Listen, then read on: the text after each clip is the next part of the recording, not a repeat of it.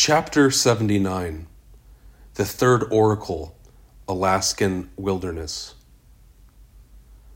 I find myself in an old and musty van parked alongside an icy stream. A middle aged man with a long and scraggly beard is sitting outside the van in a collapsible chair. He is holding a stick of some kind and roasting a piece of meat over the open fire. The fire is small in circumference, but tall and mighty. Come over here, he says. Huh? I say. Come over here, he repeats. I slink over to the fireplace and join him. What am I doing here? I ask. I can feel two new lumps in my throat, both equal in size. I should be asking you that question, he says in a deep, slow voice. He grunts. You woke me up last night when you arrived. I'm sorry, I stutter. I honestly cannot remember how I got here or why I am here, but this person looks familiar. I have seen his likeness at the Sacramento Public Library and the Boys' Closet in Wuhan. Do you know who I am? He asks. He is smiling. He turns over his skewer piece of meat. You're the third oracle. Bingo, he says. I gather the lumps in my throat. Now a third one has popped up, so I gather that one too.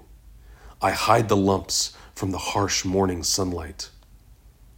What do you want to know? he says, more as a bona fide statement than a posed question. He is still not looking at me. Is that on purpose, or am I invisible to him? I'm in Alaska, I say, catching my three breaths. The bearded man nods. What do you want to know? He repeats. I sharpen my focus and ask, How do I get to Northwestern? You royally botched up that room, didn't you? He says. The trap was cleverly hidden, I say bitterly. I've been over this before with the other guy. I don't need another lecture. He nods and takes the long stick away from the tall fire. He carefully slides the chunk of meat from the tip of the stick onto a tin plate next to him. How do I get to Northwestern? I repeat. The man scoops a handful of hot, charred meat into his hands and bites into it. He does not seem to be affected by the heat. Want some? He asks after swallowing. I'll pass, I say. My stomach is rumbling, but my mind is steely and resolved. The man nods in the direction of the nearby stream. Jump in, he says. That will carry me to my destination? I ask in hopes of clarification. He nods his head again and repeats, Jump in. I look him in the eyes.